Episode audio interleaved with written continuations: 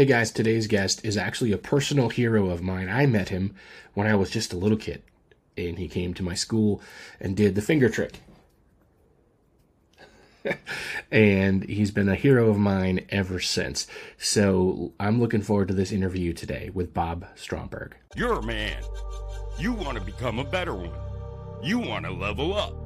That's nobody's task but your own. This is your starting line. This is your boot camp. It starts now.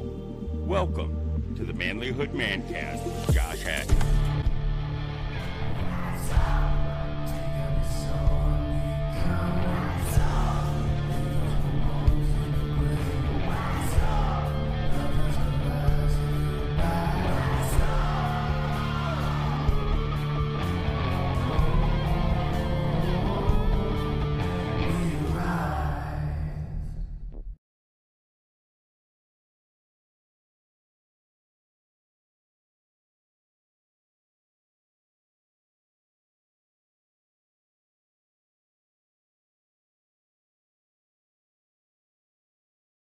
Gentlemen, thank you so much for being a part of the Manlihood Mancast audience. I just want to encourage you if you are enjoying what you're getting from us here at Manlihood, please go to Spotify or Apple or YouTube and leave a rating, a review, comment. Let's interact and let's show the algorithms that control the world that the content that we're doing here really matters. That happens when you interact with it, when you share it with your friends, and when you say, hey, this is good and I'm getting something out of it. That helps us to get the word out. So please do that.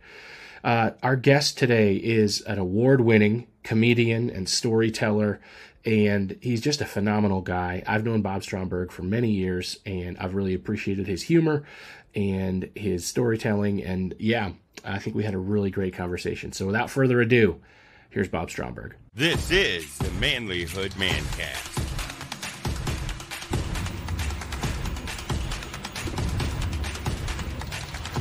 Hey Bob, it's great to have you on the show, man. Thank you for for coming on with me. I'm, I'm excited to have this conversation with you today, man. Well, thank you, Josh. Yeah, it's a, it's a pleasure. I uh, um, saw you about a month ago uh, at the uh, Sawyer Church in outside Bradford somewhere. I don't know exactly where we were that night, but I, I, think, think, and you you can tell me is it, is that the first time that we've met face to face? No, the first time that we met face to face, I was uh, five years old, and I was sitting on a gym, a gymnatorium floor, and you taught me how to do the finger trick and how to disappear oh, behind yes, a couch with an elevator and an escalator. This, yeah, this finger trick right there. Yeah, I, yes. I do that for. I do that for my grandkids, and like it's just great. I yeah, so that that's the first time that we've ever met face to face, and uh, you've kind of been a, a, subtle superhero of mine ever since because you you you you could get away with misbehaving in public, and that was what I wanted to do. So. Yeah, yeah. Well, that's interesting. You know, I I re- um, I don't. I'm, I mean, I remember coming. I and I think only one time. That was at the elementary school in Port Allegany. Is that right? Port Allegany, Pennsylvania. That is correct. Yeah, and uh, you're five years old. So, well, that gives me an idea about about what our age difference is here. So we're looking at we're looking at close to twenty years or so. So you're in your are you in your fifties now? Ah, uh, forty six. Forty six. Yeah. Okay. Well, you're the age of age of my my boys. So yeah, yeah. Pleasure. It's fun stuff. Fun. mm-hmm. So yeah, I, t- I taught so, this to many many children, by the way, and we would we would get up and they would put their hands next to mine, and we would go down the down the line and then do a, a long finger riffle like that. So yeah, it was always fun, and you know, and and I remember I just remember being a kid, and you know, you'd come in and you'd make jokes, and we would all laugh, and it was, you know, and I, I mean, you've got a career doing all kinds of really interesting things, right, and telling all kinds of stories in all kinds of ways, but. Um, I just remember that that was a lot of fun being a kid and seeing this guy come in and you know because we were always told you know we we laugh in class all the time and we'd get in trouble for laughing you know? Sure yeah. Yeah. And then you come yeah. in and you, we get to laugh in school and it was okay. So that was that was kind yes. of fun. Yeah well you know it's that's interesting that uh, so you were five so that was 40 40 years ago um, that was during a period i i started my career well, I really started in 19, uh, 1975. Um, if you look behind me here, I'll move this so you can see this. Do you see that picture right there, right here? Yeah. Can you see that? Do you Yeah, do you that- know what that is? Is that Cassius Clay? That's Ali, Muhammad Ali, and George Foreman laying on the carpet right there. And this is uh, this is a poster. Uh, it, it's not an actual uh, poster of those two guys, but it's a it's an artist's rendering of the poster. Are you still with me, Josh? Yep. Okay, yeah, I, I lost you, but I, I won't worry about that if that happens. I mean, I can't see you, so but that's okay. Um, this this fits into your uh, manlihood uh, podcast. I think that here here's a picture of this this uh, fight in in Zaire. That was the rumble in the jungle. If you remember hearing that phrase. Um, it was. Uh, it is now considered one of the top three um, athletic contests in the last hundred years. So I mean that was a it was a big. I don't know what the other two were, but but I, there were t- the top three in this Ali Foreman fight, the Rumble in the Jungle, was one of those top three, uh, and that's from Sports Illustrated or or wherever. I was at that fight. That's awesome. Yeah, I mean, can you imagine that? I, and I, I had no interest in in fighting. Uh, I'd, I'd never been to a boxing match in, in my life, or never been in a boxing match in my life, or had any interest in it. But um, I spent my first year of marriage in Zaire, in what is now the uh, Dem- uh, Democratic Republic of Congo, and uh, I was working as a youth director in a church.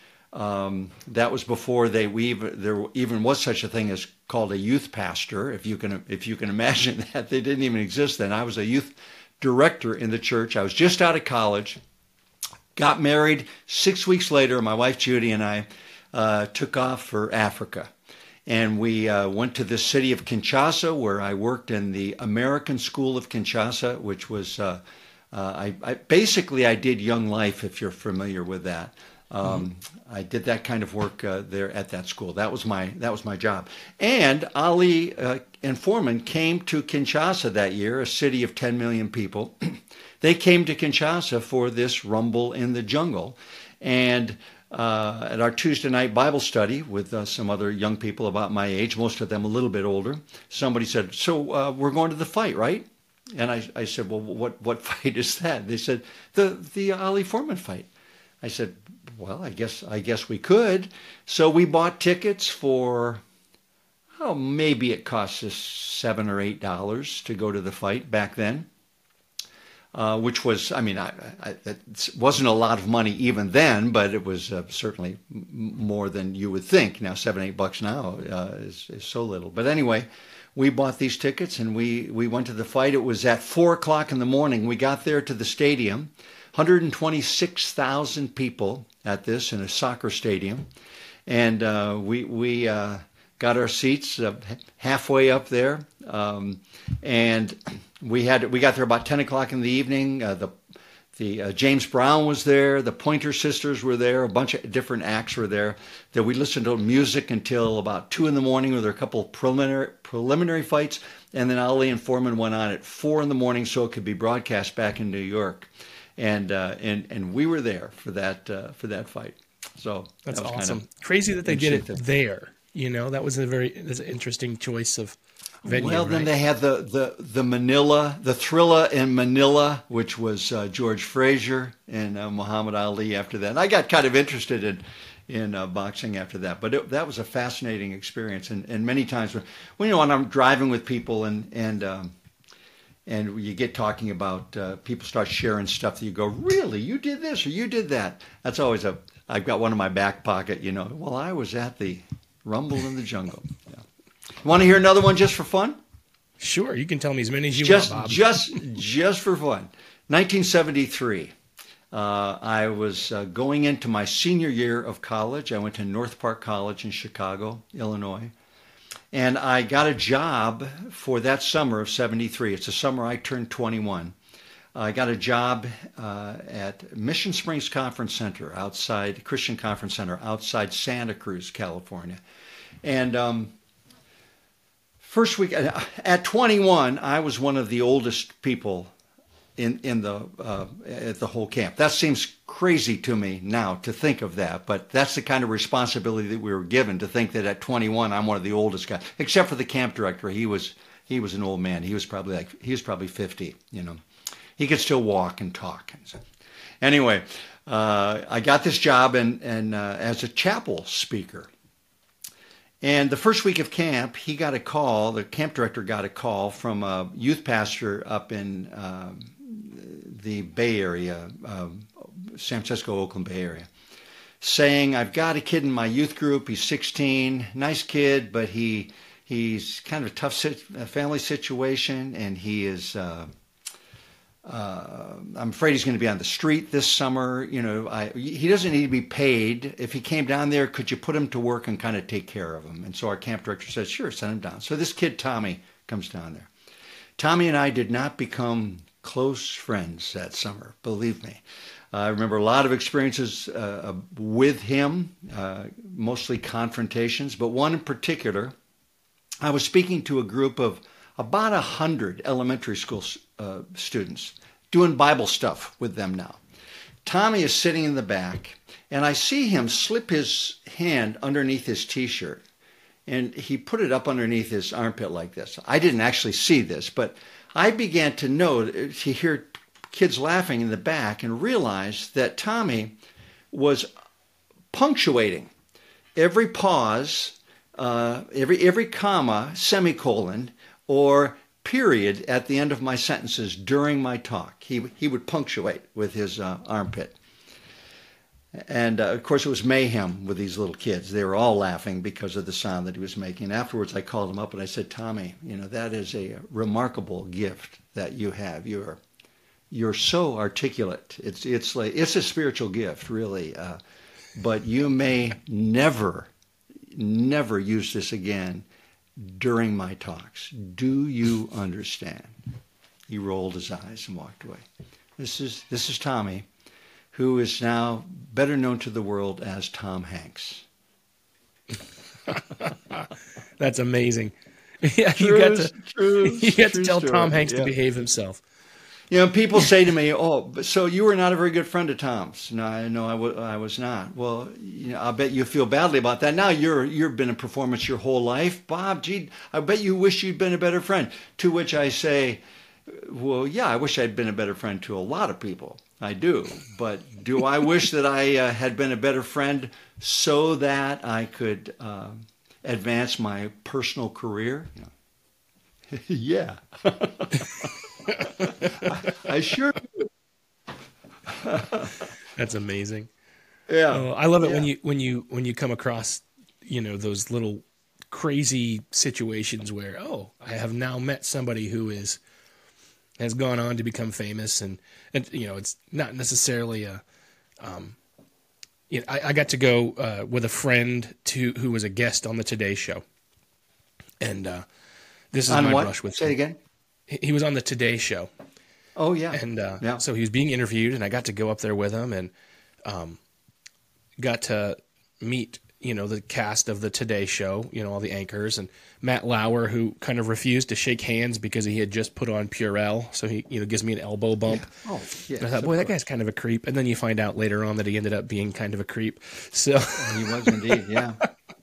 kind of glad I didn't man. shake his hand now. yeah. Yeah, it's interesting. You know, I I, I remember hearing about you uh, for the first uh, first time. It, it, seems to me it was maybe twenty years ago or so. But I, I were, you lived in Erie for a while. Is that right? Did you live down? Were you? No, were you no, no. I've been. In, oh. I, I, went down to Virginia for college, and then I've been been up in this area for quite a while. But, um, yeah. you know, I. Uh, uh, so I never really lived, uh, you know, just Virginia and here. You know, I lived in Rowlett and then Bradford. Um, went to school in Port Allegany and uh, so, but I've done a lot of crazy, fun stuff over the years. So, I, I remember uh, I seeing a, a, video or something, or Did you write music as well? Did you do some Yeah. music writing? Yeah. Yeah, Maybe yeah, I heard yeah, I some music But I remember thinking, oh, there's a kid from Port Allegany who's he's doing something creative.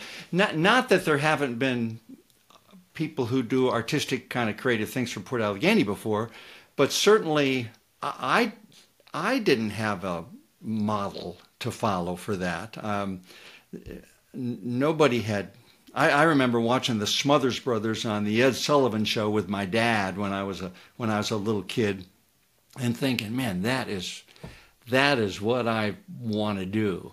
And um, but but nobody had ever from our town, nobody had ever done anything like that. As you recall from our town, a lot of people uh, ended up working at one of the two glass factories, um, making glass blocks or making uh, bottles. Um, some of them from from my uh, era, from from my class, actually ended up running those those factories for a while. So they worked their way on up up through there. A lot of people did that, or worked for the worked for the uh, natural gas company, the, their North Penn Gas Company. But not very many people were involved in the arts in any way. And uh, so I remember he- hearing about you and going, oh, well, there's somebody who's actually uh, trying to do something, is concerned about that, and writing poetry and writing books, and good for him. That's that's fantastic. So, um, so we we follow our we get these nudges from God about who we should be um, or what we should do, and they come from they come from everywhere. I mean, we get our parents, for example, are a, great influence on us as to um, what we might end up doing someday with our with our life. Um, quick story about my dad, and, and this is um, this uh, I, I'm so impressed with my, my dad. My dad is still living, by the way. He's in the state of Connecticut. He lives in a, a lovely retirement uh, center out there near my sisters, which is great for for all of them. Um, but I remember coming back from Zaire and having my and my wife and I were sitting around the table there in Port Allegany with my mom and dad, and my dad said, "All right, well, you're back from that. You you finished college. You did this year of mission work in Zaire. Had a great experience. What are your intentions? What are, what are you thinking that you should be doing now?" And um, I said to him, Well, I think I've got this figured out. I'm going to go to this mime school up in the state of Maine, and I'm going to learn how to do that mime stuff and uh, acting stuff and juggling and various types of circus arts performing things. And then I'm going to go around to some to, around to schools and I'll say to the principal at the school, "Can I?" Uh, I'll ask, "Can I come and do a performance at your school?" And they'll say, "Well, how much will it cost?" And and I'll say, "Or what do you do?" And I'll give them a brochure or something, and they'll say, "How much does it cost?" And I'll say, "Oh, it costs a hundred bucks." And they'll say, "Well, okay." And then I'll do the performance, and they'll give me a check, and if I can get enough schools like that, I could actually do something that I think I would love doing. And my dad, and again, my mom and dad are both educators. My dad looked at me and, and he said, Oh, Bob, that is perfect. And I've reflected upon that many times because my dad's a bright guy. And the really, when I think about what I shared with him, I'm going to go to schools and say, "Can I come and do something for your kids?" And they're going to pay me money. And so, how could you ever make a living that way? And don't you under? My dad could have said, "Don't you understand how expensive life is with insurances and housing and food and clothing and taking care of your wife, and then your kids will come." How are you thinking you could possibly make a, a living that way? But uh, it, it it's just remarkable. My dad, my dad knew me. That always impressed me. That my dad knew me. He understood his boy, um, which is a, a, really quite a remarkable thing. He knew he knew that that's what I was made for. He knew that was my my bent. You know that that's the direction that I should be going uh, because that's something I was naturally good at. And um, it, first my first year out of I went to that mime school up in the state of Maine, Celebration Mime Theater. Studied there for actually studied there for uh, two full four month summers, seven day a week kind of stuff, really intense. But came out of that two year experience and started knocking on doors in, in New England at the time. We we moved to New England because we realized there were tens of thousands of schools in a very very small geographical area, unlike Port Allegany, where you got it this town, but then you got to drive quite a ways to get to to places, you know. But out there, everything was within two hours. Boston, uh, Boston's two hours. It was two hours away. New York City was two and a half, two forty-five. Awful lot of schools in those states. Now you have 475 school assembly programs that first year, and it stayed right up around 400 for 10 or 12 years that I that I did that. So I cut my teeth uh, learning how to do what I do. I cut my teeth in that uh, in those that school situation doing school assembly programs which is which is hardly anything to say boy aren't i a big shot i do school assembly programs but i was but i learned how to do what i do and i was so proud to go I, i'm i'm actually i'm a, i'm a working artist i'm i'm making this happen here you know so and you were and you were in one of those audiences which was great yes so. for sure and yeah, then definitely. of course like i said on, i mean i think it, it I think it kind of changed the tra- trajectory of my life a little bit. You know, I mean, I yeah, amazing. I I've always worked in some way, even if it wasn't intentionally. I've always kind of worked in where I get to use my creativity, whether it's marketing or you know, try to find a way to make it a marketable skill. You know, but yeah, yep. man, that that definitely inspired me as a kid. Yeah, very fun. And then it went from there for, uh, to. Um, oh, a number of different iterations of what I did. But after about 12 years of schools, I realized I, boy, I don't think I, I want to do do this market for the rest of my life. That might be a, a bit much. Could I think I probably could have. I, I know guys. I, I I worked with a guy for years who's he's still still doing school stuff at, at 70 years of age and and uh, and he's really good at it. So I learned, by the way, that the the same techniques that I learned in uh, uh, school, I mean, uh, performing in schools, the same techniques that I mastered there in terms of crowd control.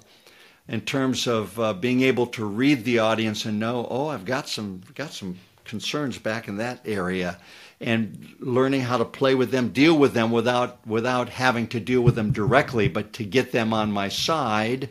Um, some noise over here. How do I handle this? You know, um, I I learned that those same techniques were techniques that I then used in in comedy clubs or business uh, or corporate events or larger things. Promise keepers, for example. Um, I, I had the the pleasure and the blessing of being a part of uh, emceeing Promise Keepers conferences back in the the big stadium days, you know, 70, 75,000 guys. And I, I realized, oh my goodness, it's, it's the same. It's not, it's not different from being in, in, in front of a group of, of 300 elementary school students. It's, it's the same process of reading the audience, communicating to the audience, being able to look at them, and of course at Promise Keepers you have the big, we had the big jumbotrons, so that made it uh, even easier to make sure they saw me. I'd go, okay, which camera am I on? I'm going right at them now. But I discovered the same techniques work beautifully there, so it's fun. That's awesome. Yeah. So when you left the big old town of Port Allegany and discovered the yeah. big wide world, did you find that uh, growing up in that small town was very different than the things you'd encounter out in the rest of the world? I I saw growing up in that small town as a real plus for me. Um, I experienced uh, well, I had a wonderful family, first of all. So that that was uh, that's the greatest blessing. My mom and dad. Uh, I never questioned their love for me. I loved them dearly, uh, still do. I've lost my mom now, but I still love my mom, obviously, and, and my sisters. Um, I I had a, a small group of friends. I I didn't have I didn't have you know people sometimes think they have to have 20 or 30 friends. I, I don't know where that idea, maybe that comes from social media, I don't know, but you don't need 20 or 30 friends. You need, you need one or two good friends. And, um, you know, I had a lot of friends that I liked, but I had, I had half a dozen uh, guy friends and a couple girlfriends that, that um, were just a blessing. All, and this, this is a, I think, a unique thing. Unlike growing up in the city somewhere, I, I went to school with the same kids all the way through. You know, they're these these same 30 kids are in my kindergarten pictures, and they're in in my senior year in high school pictures. So, um, I also thought it was a real plus because um, I played uh, football and basketball in, in, Port Allegany and and did really well. I succeeded. I was able to. I played in the varsity football team when I was a sophomore. Not many people did that. Um, we were undefeated. Uh, uh, football team, we were undefeated two years in a row, uh, and that hadn't happened since 1942. Uh, and it was. Uh, I remember in 19. Um, oh, I don't know, it would have been my sophomore year, whatever it was, 60, 68, I guess. I was a sophomore, and uh, this is another just reflection on my dad. Things jump in my head. I'm sorry if I'm jumping all over the place, but this is the way my mind works. Um, my dad uh, came to, to see me play, as he always did, on a Saturday afternoon. And as a sophomore, because I played on such a good team and we were beating teams so badly, I got to play quite a bit and I scored a touchdown that day. And I came home after the game that Saturday afternoon. I remember it vividly, and uh, I was a bit proud of myself, you know. And and uh, I said, "Yeah, did you, did you see that, Dad?" He goes, "Yeah, I saw it. I saw it." My mom, my mom could tell I was being a bit bragging a bit or wanting to brag a bit, and she kind of started to smile. And I saw her smiling at my dad, and I knew they had something going. And I said, "What?" I said, that's a pretty big deal. You know, I there, none of the other sophomores scored any. Well, there are only three of us on the team, but none of you know. I'm the only sophomore who scored a touchdown today. And my mom looked at my dad and she said, my dad's name is Bob as well. She said, so Bob, you want you want to tell him or shall I? And Dad goes, nah, you can tell him. And um, I said, Dad, I I know you're going to tell me that your team was undefeated in in uh, in 19. Uh, 45. You know, I, I know you're going to say that, uh, but you know we're, we're going to be we'll probably be undefeated this year too. And and and my mom goes, no. What he was what what I wanted him to tell you is that when he was a sophomore on his undefeated team, he scored every touchdown that year. and, and I said, that's not true. And she goes, yes, it is. And I looked at my dad and he went, like this. and he did.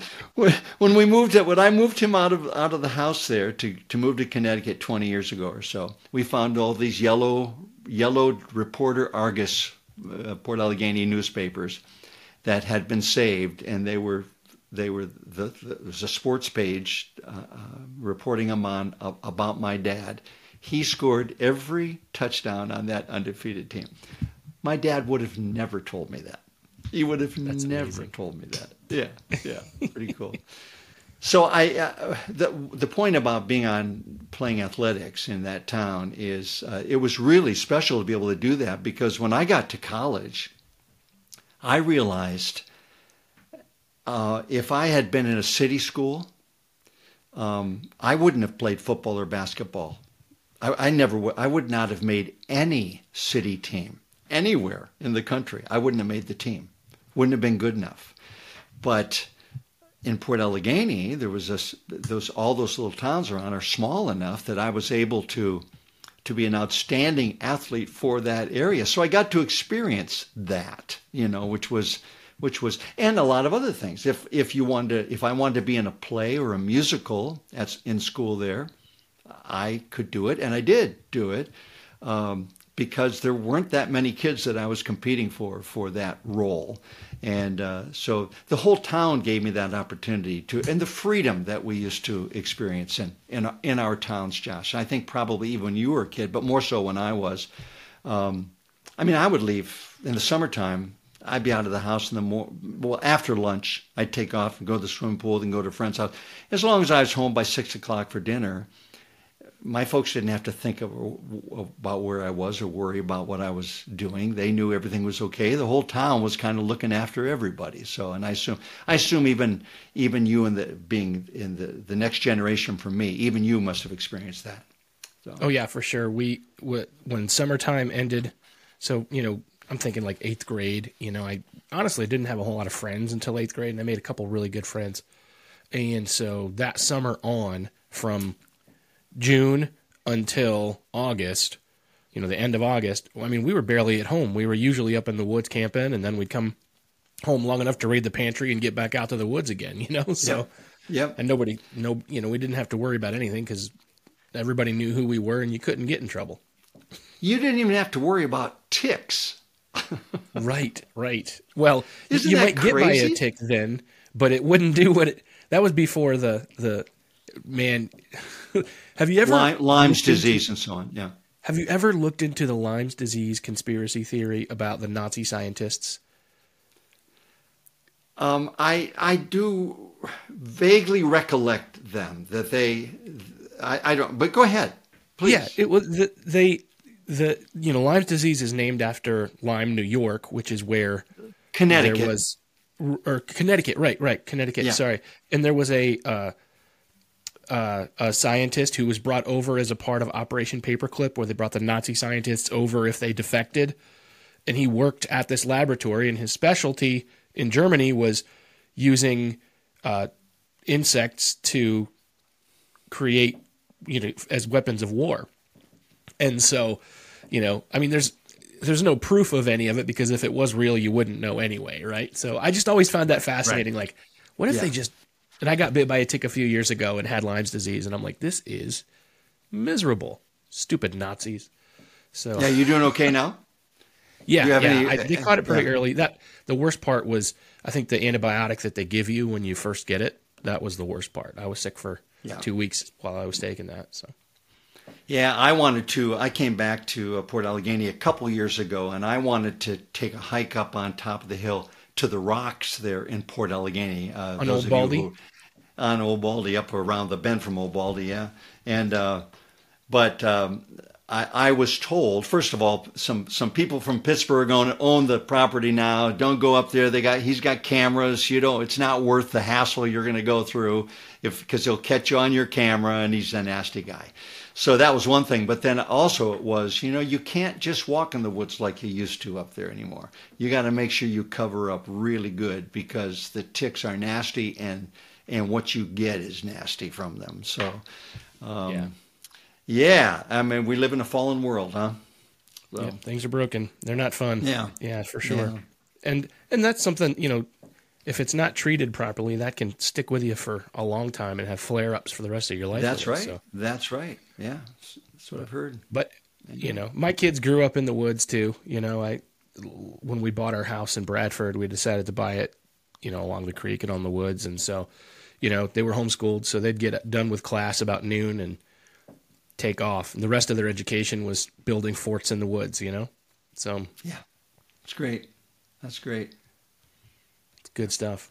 So, uh, you know, I think a lot of people out there in the world, you know, whenever I talk to somebody who's from the city, right, they don't understand, you know, don't understand at all the way that small town America works and the way that people think and the way that we you know, look out for each other. And, you know, I mean, and, it, and to be fair, I don't always understand the way that the big city thinks, right? That's for sure. Yeah. you know, wh- what do you think is the difference?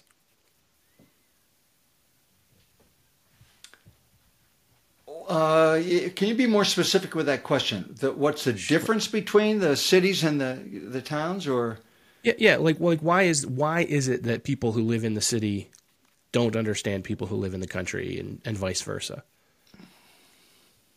I think that we are to we are all to some extent products of the environment that we grew up in, and and the difference between growing up I'm I'm here in St. Paul, Minneapolis. The difference in growing up in in downtown Minneapolis compared to growing up in uh, Port Allegany is it may as well be Africa or the United States. I mean, they're that they're that different. It's just um, it's just a different it's just a different world there. So the fact that uh, the only thing that makes it similar is that we're we're all people, so we're all the same in that way. Uh, but we're adjusting to our environment all the time when we're growing up, and and um, so I, I'm not surprised. You know, I went to I went from uh, Port Allegany to Chicago, and my, that was a that was a huge change for me to go to to go to college in in Chicago, right right in the city, and of course you have to learn some things about well. You, you better really look right and left before you cross this street. You know, you don't have to do that in Port Allegany. That's that's silly, of course, but um, you know, we just took off on our bikes and we went. Well, you don't do that in the city. You've got to be you've got to be careful about lots of things, and you're not. If you grew up in a small town, you're not savvy about how to live here. And I, I kind of can't imagine. Uh, so few people ever move to Port Allegany. I don't know if anybody from a. I don't. I don't think I know anybody who moved from a big city to our little town.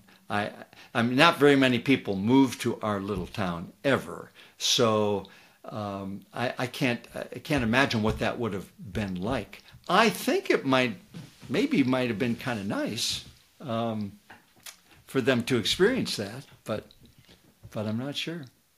Yeah, I feel like our our uh, our town was basically just a Hallmark movie.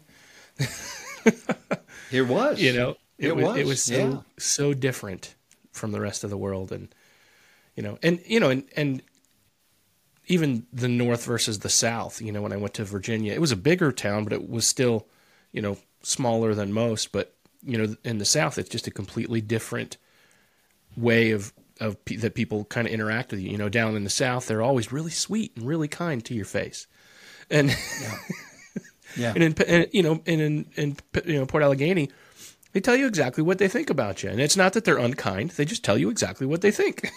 Sometimes they're unkind. sometimes. So, sometimes well, they are. Yeah. Yeah. Usually, I think their hearts are good, though. I think I think they, yeah. they're they're not trying to be mean most of the time. yeah. Yeah. I would say I think, in Roulette, which is even even smaller. I mean, that's how many people in? A couple hundred. Uh, so when I was there, I think it was about 600, and the debate was in whether or not that included a couple of cows. So Mm-hmm. Yep. So yeah, definitely small. Yep. And Port Allegany was I think twenty five hundred then. So. Mm-hmm. But uh, you know, yep. we had to ride the school bus. You know, like forty five minutes. Well, it wasn't a forty five minute drive, but it was on the school bus to get yeah, from picking everybody up Roulette, Roulette to yeah. to Port. Um, and uh, yeah, lots of crazy experiences riding that school. A lot of people that rode my school bus have gone on to do some pretty awesome things too. You know, Isaac Greeley, I don't know if you know him. He was the he was a nat- national. No, I think he was the world no gi Brazilian Jiu Jitsu champion a couple years ago. Um, Mike Sowers was a Navy SEAL, and he went on to.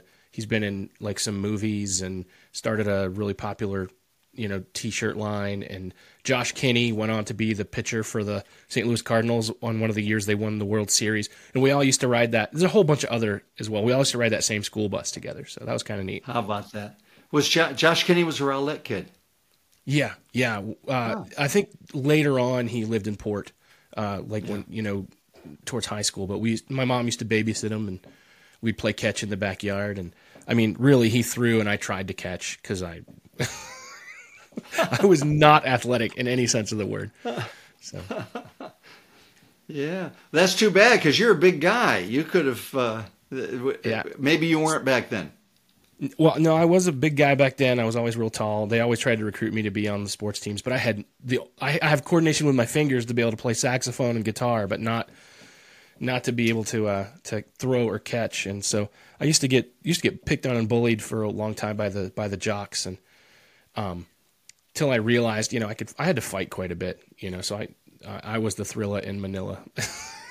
and, mm-hmm. um, I remember one time, you know, they they'd uh, you know they you know you know the bullying back then was always you know you're gay or whatever you know that was always what they wanted to to put on you and i i remember a, a football player was picking on me one time and said that. And the funny thing is i had kissed his girlfriend the night before on the band bus so i really wasn't that worried about it.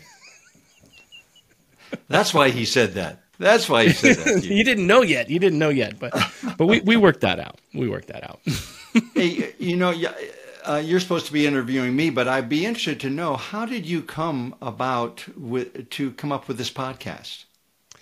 Because you've so, been at this for, I mean, maybe even some people listening to this for the first time don't know this this story, and you've sure. been doing this for like ten years, right?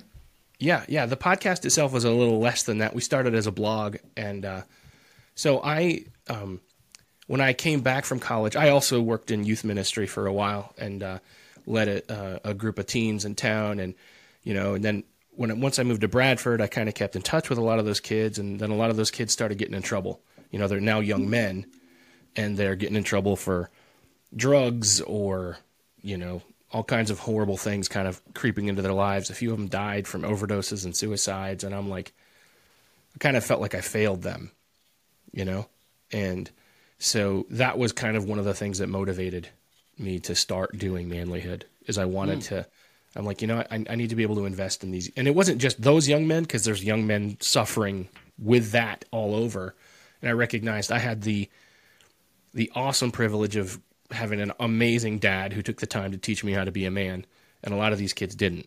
And so I, I wanted to try to take the things my dad taught me and pass that along. And, you know, that's what started manlihood. That's where it kind of came from was that desire to help young men learn how to become men. And, and now I, uh, we mostly I, just have fun conversations on the internet. So, yeah, I listened to uh, um, one part of your podcast where you're talking about, I think recently about your the two most important things your dad said to you, which were, um, "I'm proud of you and I love you." Yeah. Um, right. I think it was in the other order, but uh, nevertheless, that those are those are powerful words for a kid to hear from from his dad.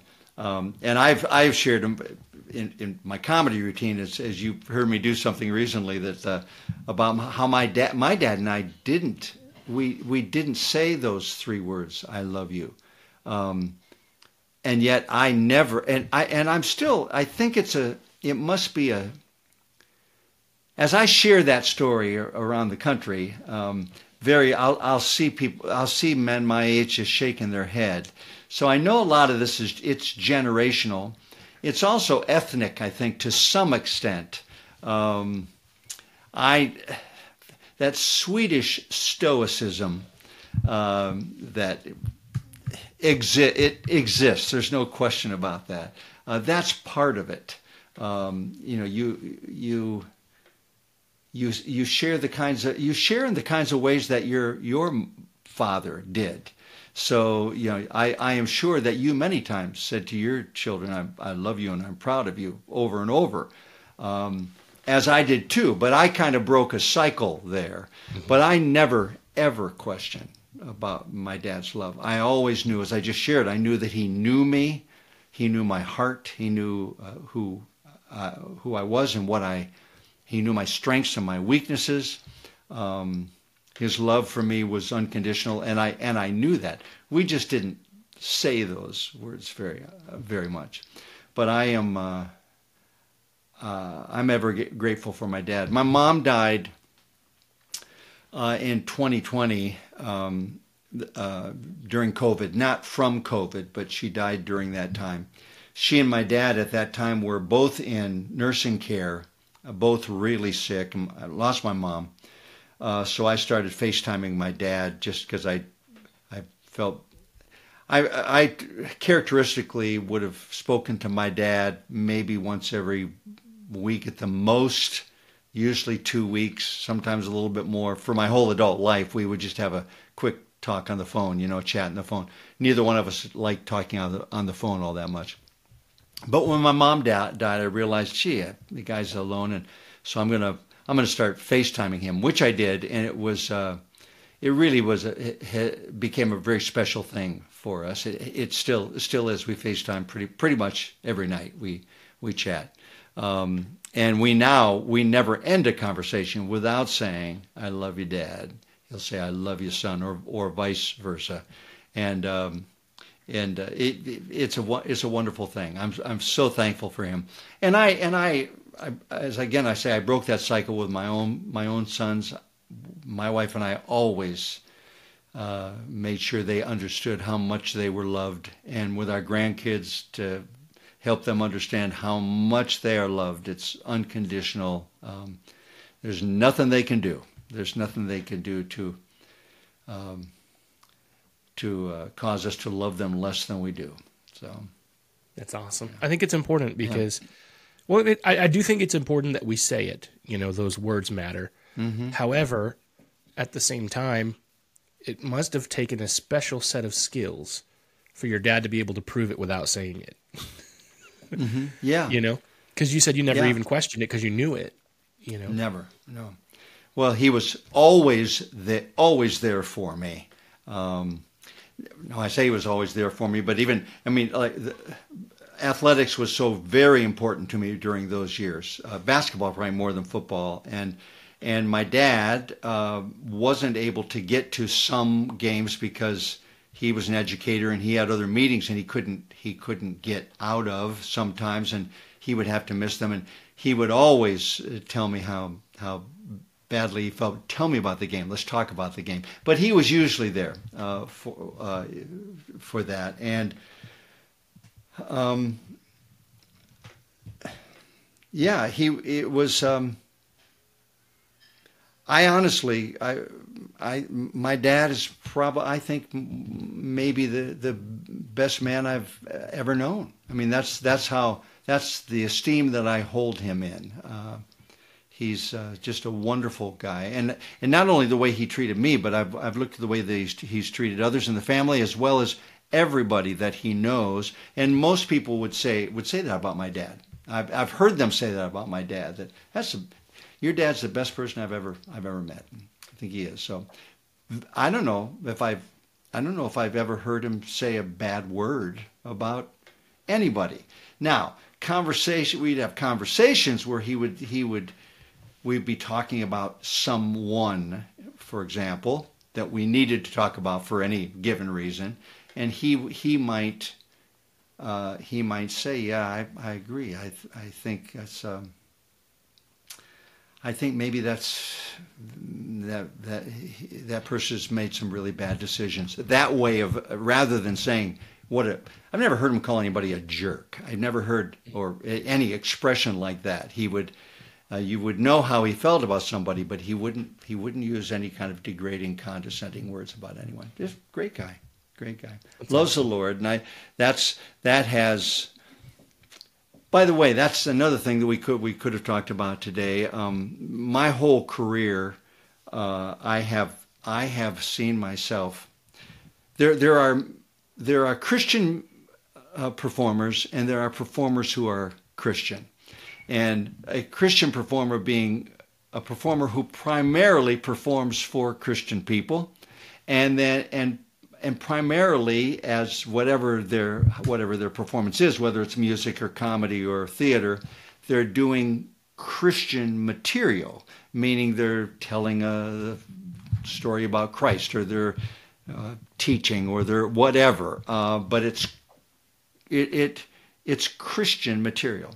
Uh, I've, I never saw myself that way. Um, I always saw myself as a performer who is a Christian, which means I can perform anywhere. Not that I would, but I could perform anywhere for anyone because when I would when I walked into every every school I ever walked into back then, I would pray, and and, and the same is true with with every corporate thing that I that I would do. I, I did I did a I I took for about 20 years of my life. I did one pretty much just did one show, a theater show. When I would walk in that in that building or that conference center or that theater or that church or that school, it, my attitude would be Christ, I, I pray that your light would shine through my eyes to everybody that I speak to, everybody that I talk to, that I run into there today, the teachers, the children, the, the theater audience, whoever it is, that, the, that your light would shine through my eyes in some way. Um, and, and that I feel that God has just blessed that uh, beyond my imaginings through through all of these years. I'm I'm so thankful that I've been that He's allowed me to do what I love and what I feel I was made to do. Um, what what a great thing! I hope you I hope you feel that in your own life, Josh. Um, I hope you I hope you're experiencing to that to some extent. That feeling of it, it, that doesn't mean it's easy. It's it's not easy. I mean, work is work is work, but it's um, but to feel blessed in it, and to feel like I'm I'm doing what I should be doing, and and and to know that God is providing. Uh, I, I, I, I, people think they have security because they have a particular type of job or they get hired by a company or whatever. You don't, you don't have any security. I mean, it can all be gone, whatever you're experiencing right now, it can be gone like that. Or, worse yet, you can have all the financial stuff that, that you can imagine, and yet you get that one phone call about your wife or about your child or and it, it and it and none of it even matters. That's when you realize this doesn't mean a thing to me. This what what was I doing? Think thinking that this was so important when what's really important is uh, are these people that God has given me and my family to love. And so, yeah, just some random thoughts shooting through my head. Those are some very good thoughts, man. I think yeah. about them a lot. Yeah, I, I can relate to and understand that idea too of, you know, I'm a Christian and my job is to represent Christ. Um, but that doesn't mean that everything I do has to be for Christians, you know. So, you know, like yeah. I tell people all the time, people say, "Well, is Manlihood a Christian podcast?" Because they look at me and they see, "Oh, he's involved in ministry and he's a worship leader and he's really heavily involved with his church." And I'm like, Manlihood is not a Christian podcast. I might have guests get on here who believe something completely different or cuss. I don't censor them, you know. I let them be who they are, you know. And, um, but my heart is to, you know, everything I do, I want God to be glorified in it. So I can completely relate mm-hmm. to what you're talking about. That's definitely mm-hmm. definitely a motivator in my life, you know, because I mean, you don't have Christian car washes, right? You don't have yeah. have you know Christian janitors. You have janitors who are Christians, you know, and yep, and yep. When you when you're in there and you're mopping the floor, you're hoping that that prayer that you prayed before you go and perform, you want to you that's your prayer there too, you know. That's right. I feel the same way when it comes to uh, to politicians, when it comes to doctors. I don't. I don't. I, mean, I, I, I think it's wonderful when I've some of the doctors I've had to deal with in the last I've, I've had a couple of years of, of, of, a lot of difficulty medically and um, I, the faith of my doctor if if they happen to be a christian i'm just thrilled because we have now we have something in common. I have something special. I have a bond with my doctor or my nurse when i realize that she is a she's a follower of christ. She's a sister. But i i don't want a doctor who is a prime that's not my primary thing to get it have a surgeon who's a who's a christian i want a surgeon who has done this surgery many many, many times right. and done it well. That's right. the most important thing to me. So, yeah, exactly, yeah. exactly. So you know, it's funny because we scheduled our uh, podcast for yesterday when we first scheduled this conversation, yeah. and uh, you had booked it. We've been talking about this forever, and you know, I had just saw you a month ago performing, and you know, probably the biggest gag of the night when you were performing was talking about colonoscopies, and yeah. uh, my uh, I'm going to call him my business partner, but he's technically my boss because I'm not a partner in our business, but I'm, you know, I, I work for him. And he says, Hey man, yeah. I got to go get a colonoscopy on this date. Do you think you could take me up? And I'm looking at my calendar and I'm like, huh, I have to cancel with Bob Stromberg to take my friend to get his colonoscopy. Good for you. That's great. so I just thought you'd yeah. appreciate that story. yeah, no, I, I, I do. Uh, well, it, and I don't say this yeah, the reason Josh brought this up, I'll say to all of your viewers or listeners here today, is because one of my one of my comedic pieces that I've kind of become known for in the comic world is my colonoscopy piece. It's uh, it's quite a it's quite a funny ten minutes. So I'm real real thankful to have come. It's it almost makes makes it worth uh, going through everything that I I went through. Anyway, but what I don't mention, I don't think I mentioned anyway. Uh, is that uh, that colonoscopy that I talked about actually saved my life, or the, the colonoscopy itself did, because I ended up uh, discovering a tumor and then having to have multiple surgeries and uh, life altering things, but saved my life. So I'm, I'm really, uh, really grateful for that.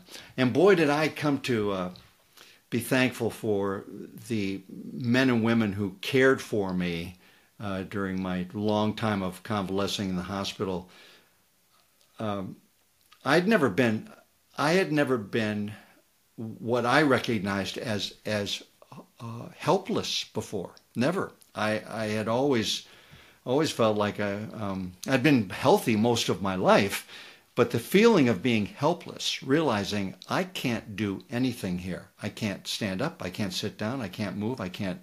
I'm I am I'm helpless. That is a, that's quite a feeling. Hmm and I think a good one for all of us to to know that we can be like that. Uh, a, a, lot of your of our listeners and viewers know that feeling well, and know that we don't have. Uh, we we sometimes get to think that we have a lot of control over what what's going on in our lives, and and we don't we don't even have we don't even have control over what's going on in our bodies, let alone handling everything else. Um, so to be helpless is a is a it's quite it's quite a feeling, and it was instructive, and I it it it caused me to appreciate and to love those who are caring for me uh, in powerful ways. I mean, when I said, and I was only in the hospital, well, I was in there several times, but know, no more than f- five or six days. But when I left there, it was just I was emotionally overcome to say goodbye to nurses who had cared for me during this time, because I realized you, you, you don't know what you did for me. You don't know what this means to me that you took care of me like you did. So, yeah. It's powerful stuff, Blessing. man. Yeah. Hey, I know that we're getting close to the end of our time, Bob. So, yeah. Uh, let's transition to my questions that I like to ask all of my guests. I'm really yeah. interested to hear your perspective on these. So, the first one is what does it take to be a man? Well, and as you know, because you've asked many men this question, it, it's a loaded question because that's that's what I, I assume this entire manlihood mancast is about to uh, to help people understand more and more what it means to be a man. Um, I think uh, one of the things that comes to mind for me is which seems to fly it seems to fly in the face of manhood, but it's a, a sense of surrender. Um, and, and, by that I mean I'm, I'm, thinking about my my relationship with my with my wife, with my kids. Um, I will. I, I think to be a, a man to them means to surrender my life to them. Um, speak, for, speaking about my wife Judy, for example, it's been uh, 50 years now of learning what it means to surrender my life to her. Not to every, that doesn't mean that every idea that, you know, when we have a conflict that, that I have to give in, that's not what it means. But it means that I have to be wide open to um, to ignoring my own ego in some things or my own sense of pride or my own sense of that certainly that sense of I have to be right. Um, I have to surrender that. Um, I also have to surrender that to my children often. Uh, sometimes know, I've grown children, and sometimes we'll have we have very different views on things but I, I have to recognize that I, I have to allow them to be themselves here. I don't have to, I don't have to make sure they understand that I'm right about this. If I am, they'll find out about it at some point. I have, to, I just have to surrender and love them. And I, and certainly to be a man in relationship to my creator, I have to surrender. I have to surrender my life to his will. Um, when I thought I was going to die. I remember saying to my wife, I thought we got the call from the surgeons with the, the diagnosis, which was really bad. And I, I said, I thought that when you see people's knees shaking, I thought that that in collapsing, I thought that that was a, um, a something in cartoons. I didn't know that was a real thing. And so I'm talking to him and I get the diagnosis and I almost went down. And that's when I realized, but, but within a minute, I, I was rallying and going, this isn't my life. Um, I, I'm not in control of, I may have thought I was in control an hour ago before I got this call, but I wasn't or a year ago, I wasn't in control of my own life. None of it's in my control. I mean, little things are, decisions I can make, but I don't know, you know, I've said to my dad many times, he's 97, 95 now, I've said to him, Dad, you know, we shouldn't think, we shouldn't think for a minute that you're going, that, that uh, I'm going to outlive you. We're not in control of those things. I said, I may very well go to be with the Lord before you do. And he said, yeah, that's, that's true. So we need to surrender. Our, we need to surrender our will to God. I think that that's, and, and to our wives and to our children. And, and well, and we need to surrender. We probably, as Jesus said, we need to surrender to. We need to be the servant of all, which is another way of surrendering to people. Yeah. I think that's what one of the things yeah. it takes to be a man. I like the the idea that to serve and to surrender are that's probably a really good way to explain it. Mm-hmm. Yeah, mm-hmm. I can mm-hmm. see that. That's a really good answer, Bob. Um, by the way, I'm glad that you're still here. yeah, thank you. Me too. So that's a, that's a good thing. So let's say that you're able to hop into a uh, a time machine and set the date back to when little Bob was 10 years old and you can go have a conversation with him, what do you want to tell 10 year old Bob? Uh, I would, uh, again, it's a loaded question. There are lots of things and lots of different, lots of different things I might, I probably should tell 10 year old Bob. But when you ask that question to me, what one of the things that comes to mind was a was a interview I saw between Charlie Rose. I don't know if you remember him or not. He was another guy who got in trouble for sexual stuff, and I think his show got, or he got canceled along with his show. But Charlie Rose was interviewing James Taylor, and he was asked that question. And he answered in a way that I just thought was great. He, he said, um, I, I think I would tell my younger self, or, or no, I, if I had known that things were going to turn out as they did, um, I would have enjoyed life a whole lot more. And I, that's true. I, I, I know I would say to, ten, to my 10 year old self, you know, you do have a tendency to worry a bit and to project into the future a, a bit more than you should instead of uh, being thankful and enjoying the day you're in right now. And uh, I, I know that that's true for me. If I, and so I would tell my 10 year old self that. If I, I, I know if I had, excuse me, I get rid of this. if I had known um, that my life was going to turn out the way it did, I, I know I would have, uh, I would have, I would have enjoyed it more. And I've enjoyed it a lot, but I would have enjoyed it more. Great answer. Great answer. And good, uh, a good reference there as well. James, James Taylor's good stuff. So, so my last question is for the men that are listening today. What is your best advice for them? Uh, I think I would. You know what? I don't think I would probably tell them more than what we just said. I would. I would tell them learn to be what it, what it means to be a man. Learn what it means to surrender and serve and serve others. Uh, understand that you're not in control of your life. Understand that every single day in in your life, this day is a gift. It's a gift. There was no there was no guarantee when you woke up this morning that you would. There's no, there's no guarantee when you woke up this morning that you would uh, be listening to this podcast right now this afternoon. You're not in control of that. You're, it, it's a gift from God. He's given you this day. So, so be, be grateful, be thankful for it. Rejoice in it. Awesome.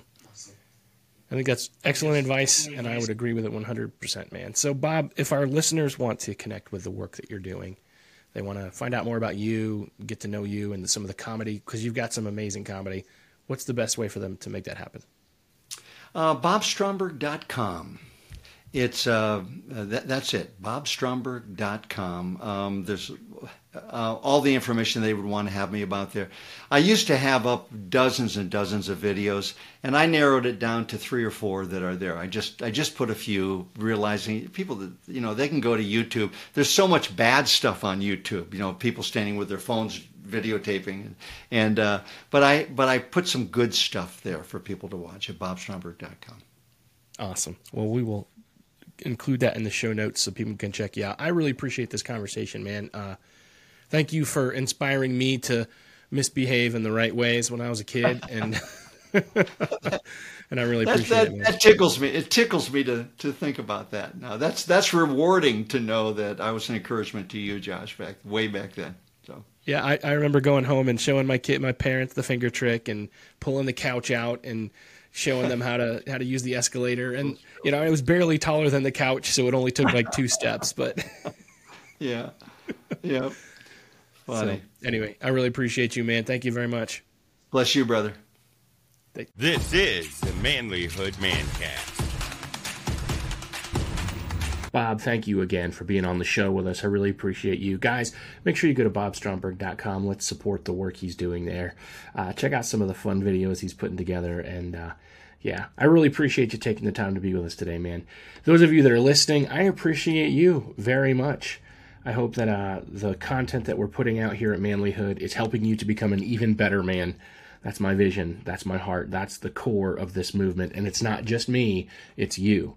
When you are sharing our content, when you're interacting with us, when you are leaving ratings and reviews on Spotify and Apple, and when you're doing the work to help us get the word out, you're a part of this movement. But even more than that, when you're becoming a better husband and a better father and a better leader in your community, you are helping this movement.